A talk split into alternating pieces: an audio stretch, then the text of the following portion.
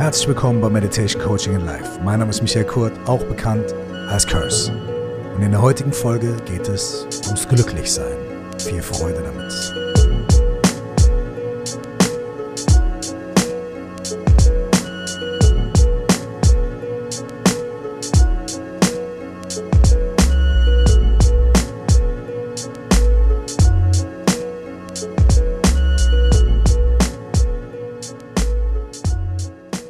Herzlich willkommen nochmal hier bei Meditation Coaching and Life. Vor 10, 15, 20 Jahren, naja, eigentlich schon vor 22 Jahren, als ich mein erstes Album rausgebracht habe, haben mich Leute schon gefragt, wo siehst du dich in 10 Jahren? Wo siehst du dich in 20 Jahren? Und meine Antwort war immer glücklich. Meine Antwort war nie, ja, und dann habe ich eine Motorjacht oder dann habe ich 10 Alben gemacht oder dann habe ich irgendwie dies oder das. Meine Antwort war immer glücklich. Ich sehe mich in Zukunft glücklich. Das ist ein schönes Ziel glücklich werden. Aber diese Podcast-Folge heißt nicht glücklich werden, sondern sie heißt glücklich sein. Und zwar aus einem guten Grund, zu dem wir gleich kommen werden. Zuerst mal möchte ich aber sagen, dass der Auslöser für diese Podcast-Folge, also die Idee für heute, aus einem Zeitungsartikel kommt, den ich gelesen habe in den New York Times vor ein paar Tagen. Der wurde geschrieben von einem Herrn namens Seth Stevens Davidowitz oder Davidowitz. Ich weiß nicht genau, wie man den Namen ausspricht. Und es ist der Autor äh, eines Buches, das heißt Don't Trust Your Gut, Using Data to Get What You Really Want in Life. Also der Titel auf Deutsch wäre sowas wie Hör nicht auf dein Bauchgefühl.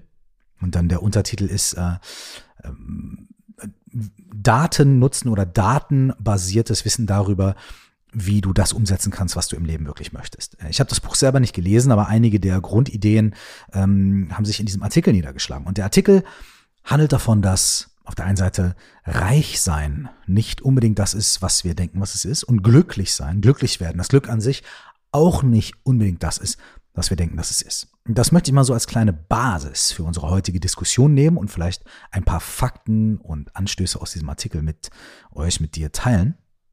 Es gab eine Geldstudie, eine Studie zu Geld und zu dem Effekt von Geld an der University of Pennsylvania. Eine ziemlich gut gemachte, langwierige Studie mit ganz vielen Leuten. Über 30.000 erwachsene Menschen sind da ähm, untersucht worden. Und es hat sich herausgestellt, vielleicht hast du schon mal davon gehört, oder vielleicht habt ihr schon mal davon gehört, dass es so, eine, so, eine, so, ein, so ein Mythos gibt, so ja, ab 45.000 äh, Euro im Jahr oder Dollar im Jahr ähm, Einkommen ähm, also so viel braucht man, um irgendwie sehr glücklich zu sein und dann wird man nicht mehr so glücklich und so. Da gibt es irgendwie solche, solche, ja, solche, solche Theorien oder solche Aussagen darüber. Und es hat sich halt herausgestellt, dass es ein Mythos ist und dass es am Ende so ist, dass man unterm Strich immer doppelt so viel verdienen muss wie vorher das heißt also, es geht gar nicht so sehr darum, ja, bis zu so und so viel tausend Euro äh, nimmt das exponentiell zu und dann nimmt es wieder ab, sondern es ist eigentlich eher so, wenn man sagt, ey, ich habe 20.000 Euro, jetzt verdiene ich 40.000 Euro, es verdoppelt sich, wow, ich kriege jetzt meinen Happiness Boost. Dann ist es beim nächsten Mal eben nicht so, nochmal 20.000 mehr und so weiter, sondern um die gleiche, den gleichen Happiness Boost zu bekommen, musst du dann das Doppelte verdienen. 40.000. Und wenn du dann nochmal den gleichen Happiness Boost haben willst, musst du 80.000 verdienen und dann 160.000. Das heißt, die Schritte werden immer größer. Also quasi die Baseline von Happiness und der Anspruch daran, was wir brauchen, monetär gesehen, geldmäßig, um glücklicher zu werden, der wird immer größer. Je mehr Geld wir haben, desto riesiger wird das. Also, ob man jetzt dann, wenn man eine Million hat, dann, dann muss man zwei Millionen haben, um denselben Happiness Boost zu bekommen, wie jemand, der 10.000 Euro verdient und dann 20.000 Euro verdient.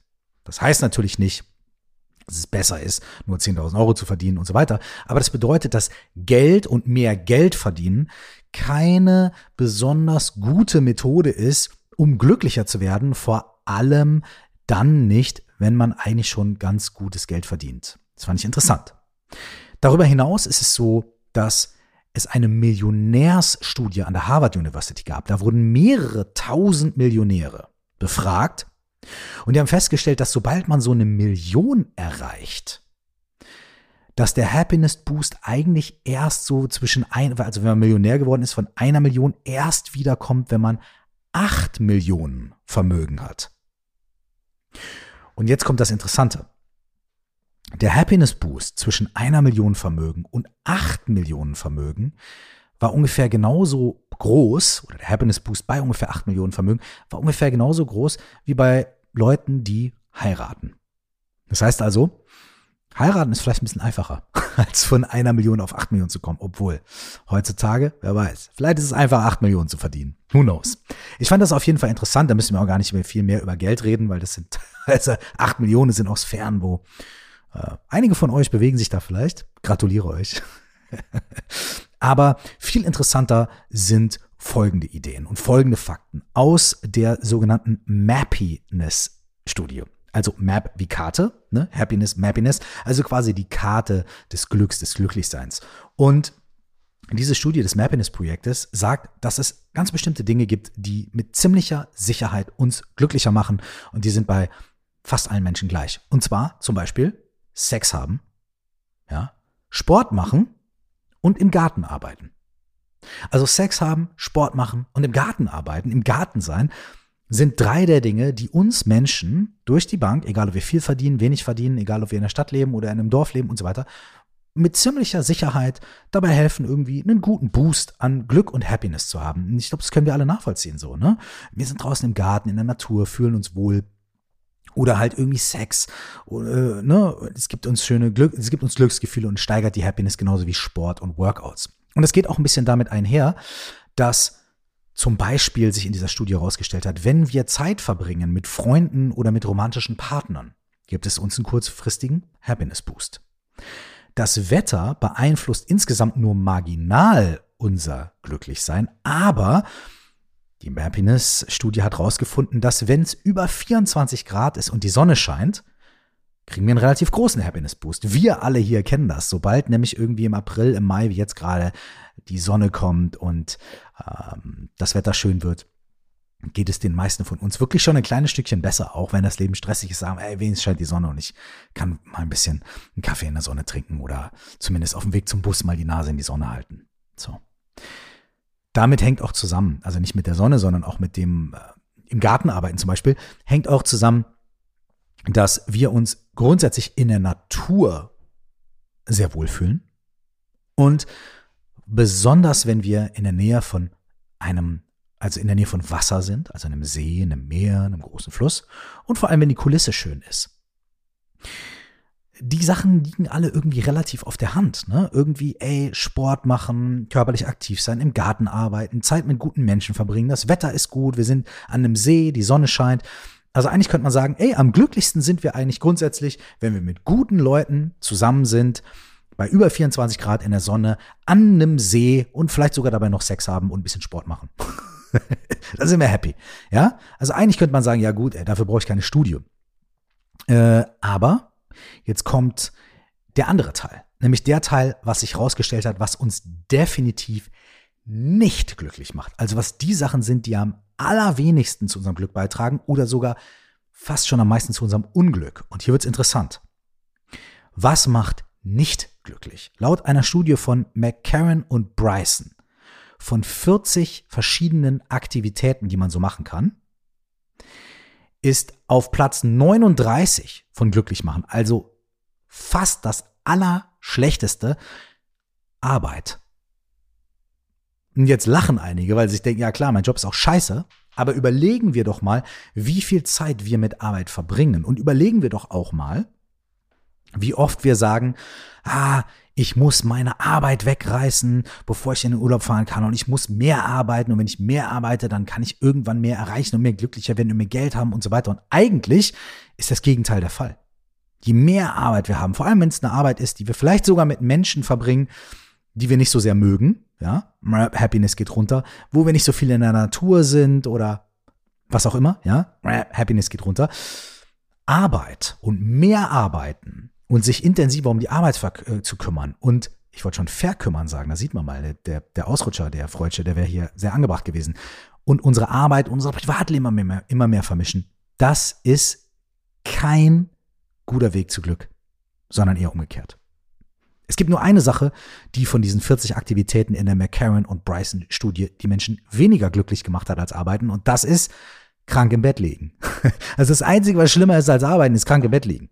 Ja? Wenn Leute ihren Job nicht mögen, hat diese ähm, Studie auch ergeben.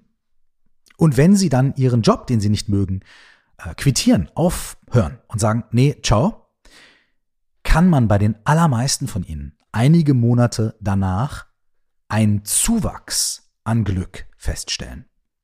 Ich sage jetzt nicht, wenn ihr euren Job scheiße findet, kündigt alle, aber ich sage, wenn ihr euren Job scheiße findet, und ihr könnt es euch erlauben, ihr könnt es euch leisten, ihr habt vielleicht eine Alternative und so weiter, dann sagt der Research bisher eigentlich eher, dass die äh, Wahrscheinlichkeit, dass wenn ihr aufhört und einen anderen Job macht oder irgendwie was anderes macht, dass ihr dann glücklich werdet, höher ist, als wenn ihr in eurem alten Job bleibt und euch da durchbeißt.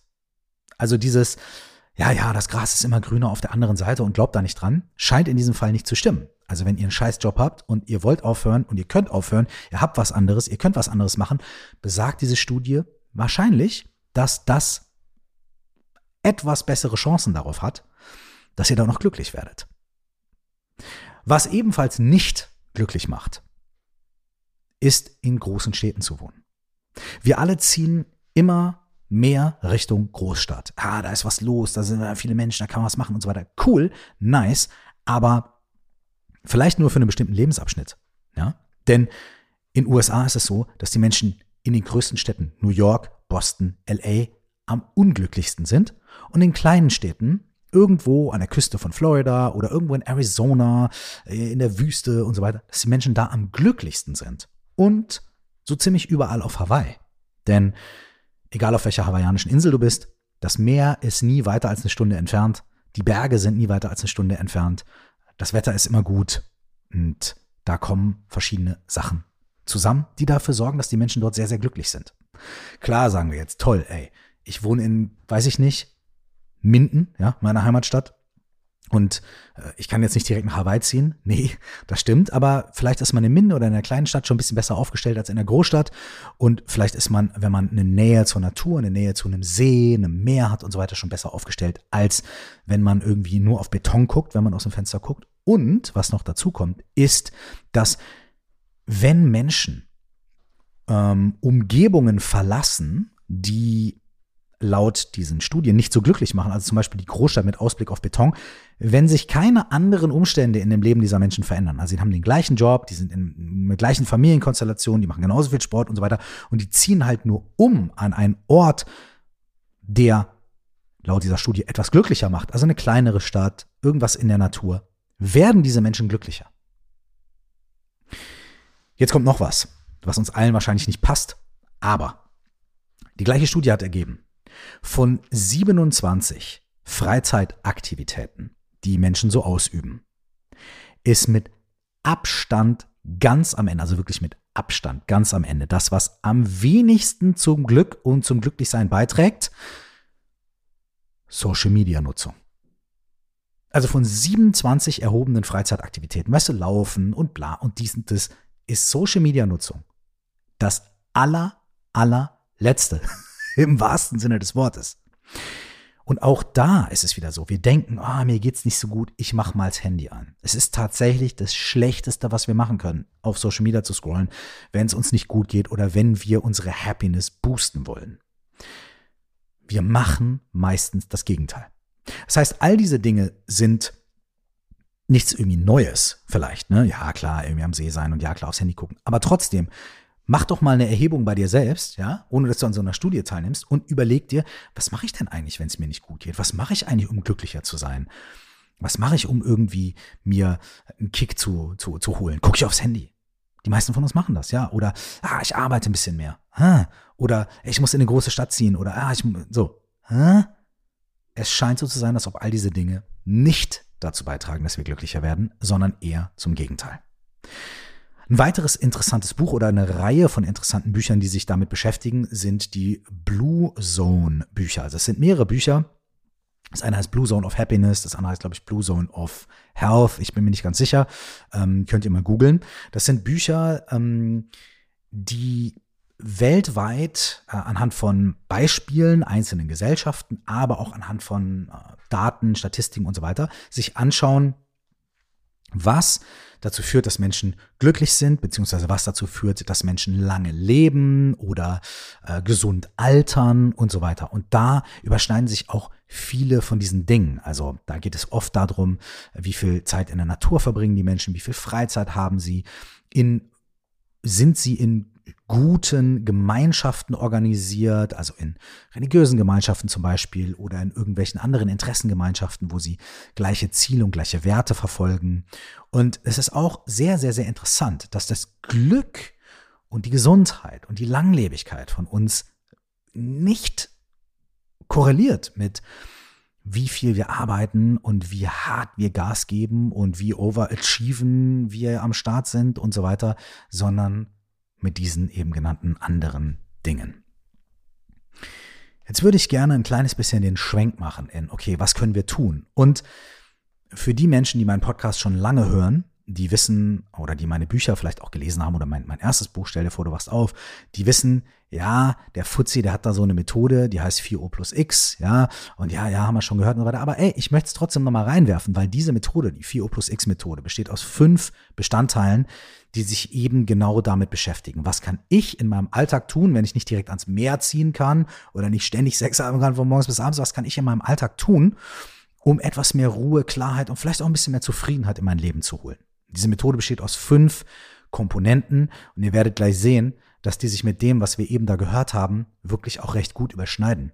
Die erste Komponente ist, richte dir eine Social Media freie Zone ein. Die ersten 15, 20, 30 Minuten am Tag.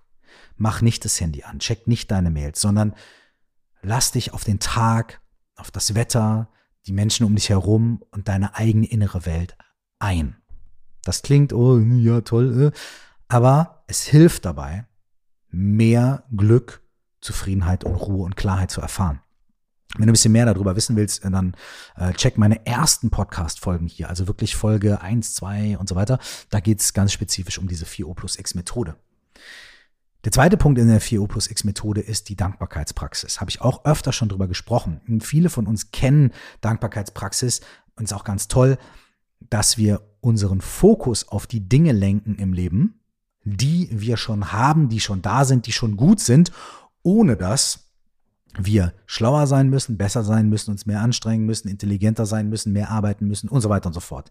Die Wertschätzung zu kultivieren für das, was in unserem Leben bereits gut ist. Und da geht es nicht darum, dass wir Wertschätzung kultivieren, damit wir keine undankbaren Idioten sind oder so. Ne? Es geht nicht darum, irgendwie jetzt dann ein besserer Mensch zu werden, sondern es geht darum, unser Gehirn mit bestimmten Informationen zu versorgen, sodass die Aufmerksamkeit unseres Gehirns sich automatisch mehr auf die Dinge richtet, die positiv sind. Ich nenne immer das Beispiel von einem weißen Ford Fiesta. Ich habe mir mal einen weißen Ford Fiesta gekauft und dieser weiße Ford Fiesta, äh, da saß ich dann zum ersten Mal drin und auf einmal habe ich auf der Straße laut, lauter weiße Ford Fiestas gesehen. Ja? Gab es auf einmal mehr weiße Ford Fiestas, wo ich den gekauft hatte? Nein, natürlich nicht. Es gab genauso viel weiße Ford auf der Straße wie am Tag davor. Aber dadurch, dass ich in einem saß, dadurch, dass meine Aufmerksamkeit da drauf war, dass ich gesagt habe, ich habe mir den jetzt gerade gekauft, dadurch habe ich viel mehr weiße Ford auf der Straße gesehen.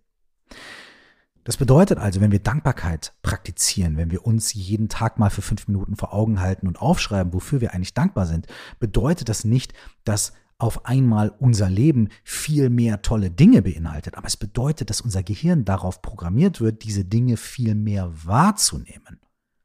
So wie mit dem weißen Ford Fiesta. Eine zweite Form von Dankbarkeit hat sich in den letzten Jahren durch Research herausgestellt, ist, dass wir am meisten einen Boost in Glück, in Zufriedenheit und Happiness erfahren, wenn wir Dankbarkeit empfangen. Das bedeutet, das, was wir normalerweise so unter den Teppich kehren, wenn Leute sagen, hey, vielen Dank, dass du das für mich getan hast, da sagen wir immer so, ja, ja, don't mention it, ja, ist schon kein Problem, bla, bla, bla. Und wir lernen in unserer Gesellschaft so ein bisschen, wenn Menschen dankbar sind zu uns, das so irgendwie so wegzudrücken. Auf der anderen Seite, paradoxerweise, haben wir immer ein Riesenproblem damit, wenn wir das Gefühl haben, Menschen sind undankbar. Ja, es ist total strange. Aber hier ist mein Vorschlag. Lass uns, ohne egoistisch jetzt irgendwie zu sein, ja, weil da haben wir nämlich Angst vor, ja, ich ja nicht egoistisch sein, ich will kein irgendwie, äh, lass uns mit dem Wissen, dass Dankbarkeit von anderen zu empfangen sogar noch ein viel krasserer Happiness Boost ist, als selber die eigene Dankbarkeit zu erfahren. Ja? Das ist wirklich so. Lass uns doch irgendwie uns selber ein bisschen ein Umdenken einprogrammieren, dass wenn Menschen uns dankbar gegenübertreten, wenn Menschen sagen, hey, das fand ich super, du hast mir geholfen, ich bin dankbar für das, was du gemacht hast, oder hey, danke, dass du einen ausgegeben hast oder die Tür aufgehalten hast oder keine Ahnung, was auch immer, ja, dass wir das an uns ranlassen. Das bedeutet nicht, dass wir egoistisch sind, dass wir denken, wir sind die geilsten, aber das bedeutet, dass wir eine kraftvolle Sache, die uns in unserer Glücklichkeit, in unserer Happiness unglaublich unterstützt, mehr zulassen in unserem Leben.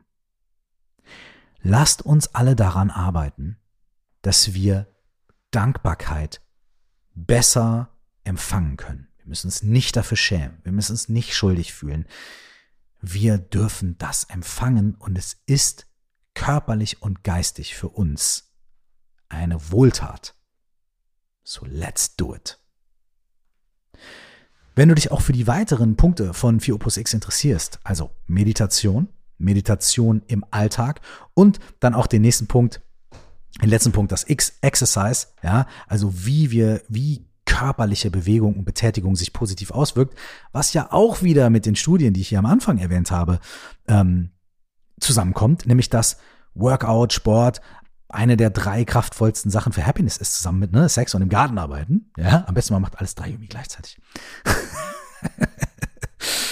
ähm, hey, wie gesagt, ne, die 4O plus X Methode Darüber erfahrt ihr in den ersten Podcast-Folgen hier mehr oder eben auch in meinem ersten Buch Stell dir vor, du wachst auf. Da beschreibe ich das anhand von vielen, vielen Beispielen und, und, und, und, und. Ne? Ihr wisst, wo ihr es findet.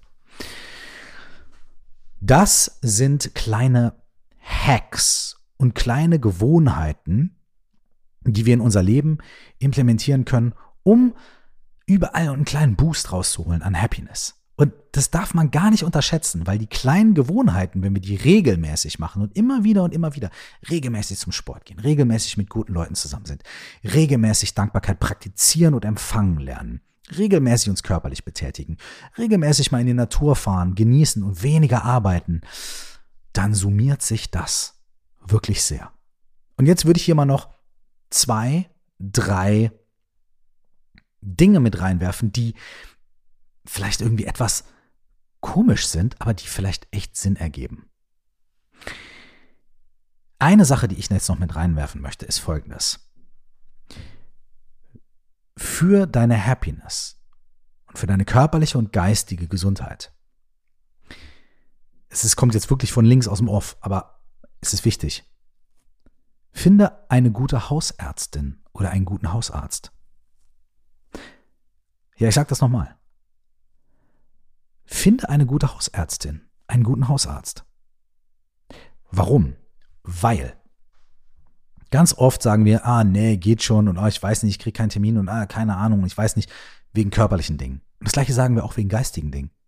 Ah, ich bin ausgebrannt, aber ich habe keinen zum Reden und ah und so weiter und so fort. Ah, ich höre lieber irgendwie zehn Podcasts von diesem komischen Curse. Ja, schön, freut mich. Aber wenn wir eine Person in unserem Leben haben, zum Beispiel eben eine Ärztin, einen Arzt. Und wir vertrauen dieser Person und wir haben das Gefühl, da sind wir gut aufgehoben. Dann ist die Schwelle, die Hemmschwelle, nach Hilfe zu fragen und auch mal zu sagen, ey, mir geht's nicht gut, sowohl körperlich als auch geistig, geringer. Und wenn die Schwelle geringer ist, holen wir uns schneller Hilfe. Und wenn wir schneller Hilfe bekommen, geht's uns schnell wieder besser und wir können schneller handeln. Ne? Das heißt, für mich hat sich herausgestellt, und das ist auch eine Sache, die ich mit euch teilen möchte, dass eine gute Hausärztin, einen guten Hausarzt zu haben, wirklich eine A und O Sache ist. Ja, auch bei Mental Health, auch bei Burnout oder depressiven Verstimmungen und so weiter. Denn selbst wenn man nicht sofort einen Platz bei einer Psychologin, einem Psychologen bekommt, man kann einen Termin bei der Hausärztin machen, hingehen und sagen, ich würde gern einfach mal kurz mit Ihnen reden. Das und das und das ist bei mir los. Die Person, wenn es eine gute Person ist, wenn es eine vertrauensvolle Person ist und ihr habt ein gute, gutes Verhältnis zueinander, dann wird diese Person zumindest irgendwie eine erste Hilfe leisten können, was vorschlagen können. Vielleicht sagt die, ey, es ist schwer, Therapieplätze zu bekommen, aber ich habe eine Kollegin oder einen Kumpel oder ich war letzte Woche auf irgendeinem Kongress und da habe ich jemanden kennengelernt, ich gebe dir mal die Nummer und so weiter und so fort. Ne? Ey, wenn ihr noch keine gute Hausärztin, keinen guten Hausarzt habt, wirklich go for it. Es hilft sehr und es ist wunderschön. Und dann möchte ich noch eine Sache empfehlen. Macht mehr Pausen. Macht mehr Pausen bei der Arbeit, macht mehr Pausen beim Nachdenken, macht mehr Pausen beim zum Bus hetzen, macht mehr Social Media Pausen, macht mehr Pausen. Punkt.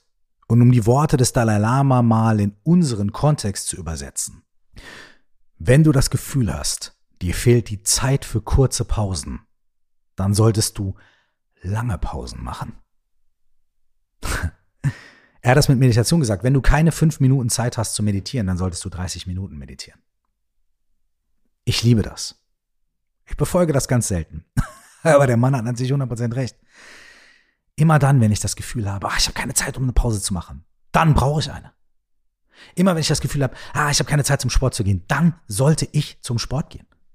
Immer dann, wenn ich mir denke, ah, ich habe, ich krieg das gar nicht, gar, gar keine Möglichkeit, mich mit meinen Freunden heute Abend zu treffen, obwohl ich eigentlich verabredet war, dann muss ich mich eigentlich mit meinen Freunden treffen. Genau dann.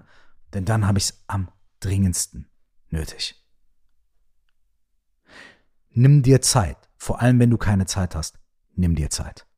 Mach eine Pause. Wenn du keine Zeit hast für Pausen, mach eine Pause. Wenn du keine Zeit hast, um gute Zeit mit Freunden zu verbringen und Sport zu machen, dann, besonders dann, verbring Zeit mit Freunden. Mach Sport. Und hier nach all den Tipps und so weiter kommt das, worauf ich eigentlich hinaus will und ja, eigentlich alles, worum es hier geht. Diese Folge heißt nicht glücklich werden, sondern glücklich sein. Glück ist kein Ziel. Glück ist der Weg. Und das klingt nach einem Kalenderspruch, ist auch einer, aber lass es mich umformulieren. Wenn du in einem Meer bist und jede Welle wirft dich hin und her.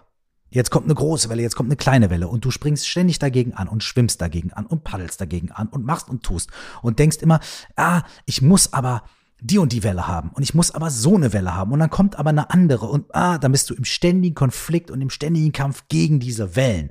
Und immer wenn irgendwie eine kommt, die du nicht haben willst, dann wirft die dich wieder aus der Bahn und so weiter und so fort. Ah, ich muss in der Stadt wohnen oder ich muss nicht in der Stadt wohnen oder kommt aber da und ich muss aber eine Bahn, da kommen diese ganzen Wellen. Hey, und dann können wir natürlich sagen, ja, okay, lass mal ein bisschen nach den Wellen gucken, die ein bisschen schöner sind, also die Wellen, die heißen mehr Zeit in der Natur, okay, dann paddelt man in die Richtung. Super, super gut, geil. Da ist das Meer ein bisschen ruhiger oder es gefällt dir ein bisschen besser. Ja, und ich muss äh, am, am, Meer sein. Ah, ich bin ja schon im Meer. Ah, cool, alles klar, ganz gut. Und ah, Dankbarkeit, ja, okay, alles klar. Super, super, super. Aber, ey, eins garantiere ich. Es werden, egal wie achtsam du bist, egal wie nice du dein Leben ausrichtest, egal wie viel Dankbarkeit du praktizierst und empfängst, egal wie viel du meditierst, egal wie viel Sport du machst, das Leben ist das Leben. Und das Leben besteht nicht nur aus deinem Mindset, obwohl deine Einstellung und die Handlungen, die du begehst, einen sehr großen Einfluss haben, aber das Leben besteht auch aus unglaublich komplexen anderen Zusammenhängen, Menschen und Dingen, die passieren in der großen, weiten Welt und im Universum. Und da werden konstant Dinge passieren, auf die du keinen Bock hast. Das heißt, während du versuchst, mit den Dingen, die wir hier besprochen haben, deinen Alltag zu optimieren, während du die 4 U plus X Methode anwendest, während du meditierst, dir eine gute Hausärztin suchst, Pausen machst und so weiter, denk immer an Folgendes. Die Wellen des Lebens kommen so oder so oder so oder so. Und zusätzlich dazu, dass du versuchst, in die richtige Richtung zu schwimmen, das Ganze zu optimieren und deinen Schwimmstil besser zu machen. Zusätzlich dazu, lerne dich in die Wellen des Lebens so gut wie möglich hinein zu entspannen. Denn wenn du gegen die großen Wellen, die kommen, ankämpfst, dann wirst du von denen wirklich auch manchmal weggerissen, verschluckt und durch die Gegend geschleudert und wirst irgendwo wieder ausgespuckt. Wenn du dich aber entspannst, die Welle kommt und holst tief Luft und lässt dich von ihr tragen und denkst dir, okay, ich wollte eigentlich ganz woanders hin, aber oh, und jetzt wird es ein bisschen wüst, aber okay, alles klar. Dann kannst du dich ein bisschen mehr entspannen, bist ein bisschen lockerer und die großen Wellen des Lebens spülen dich nicht mehr weg, sondern tragen dich vielleicht irgendwo hin, wo du gar nicht wusstest, dass du da überhaupt hin wolltest. Wolltest du vielleicht auch gar nicht, aber du wirst nicht durch die Mangel genommen und weggespült, sondern getragen. Nicht immer, nicht ständig, aber ein bisschen mehr. Das heißt, in all diesen Dingen, die wir hier tun, Coaching, Meditation, nie vergessen, live. Deswegen heißt der Podcast so. Meditation, Coaching in Life. Und das Leben passiert, wie es passiert. Auf manche Dinge haben wir Einfluss, haben jetzt hier den ganzen Podcast drüber gesprochen, aber manche Dinge sind, wie sie sind. Und darin können wir lernen, uns ein wenig mehr zu entspannen.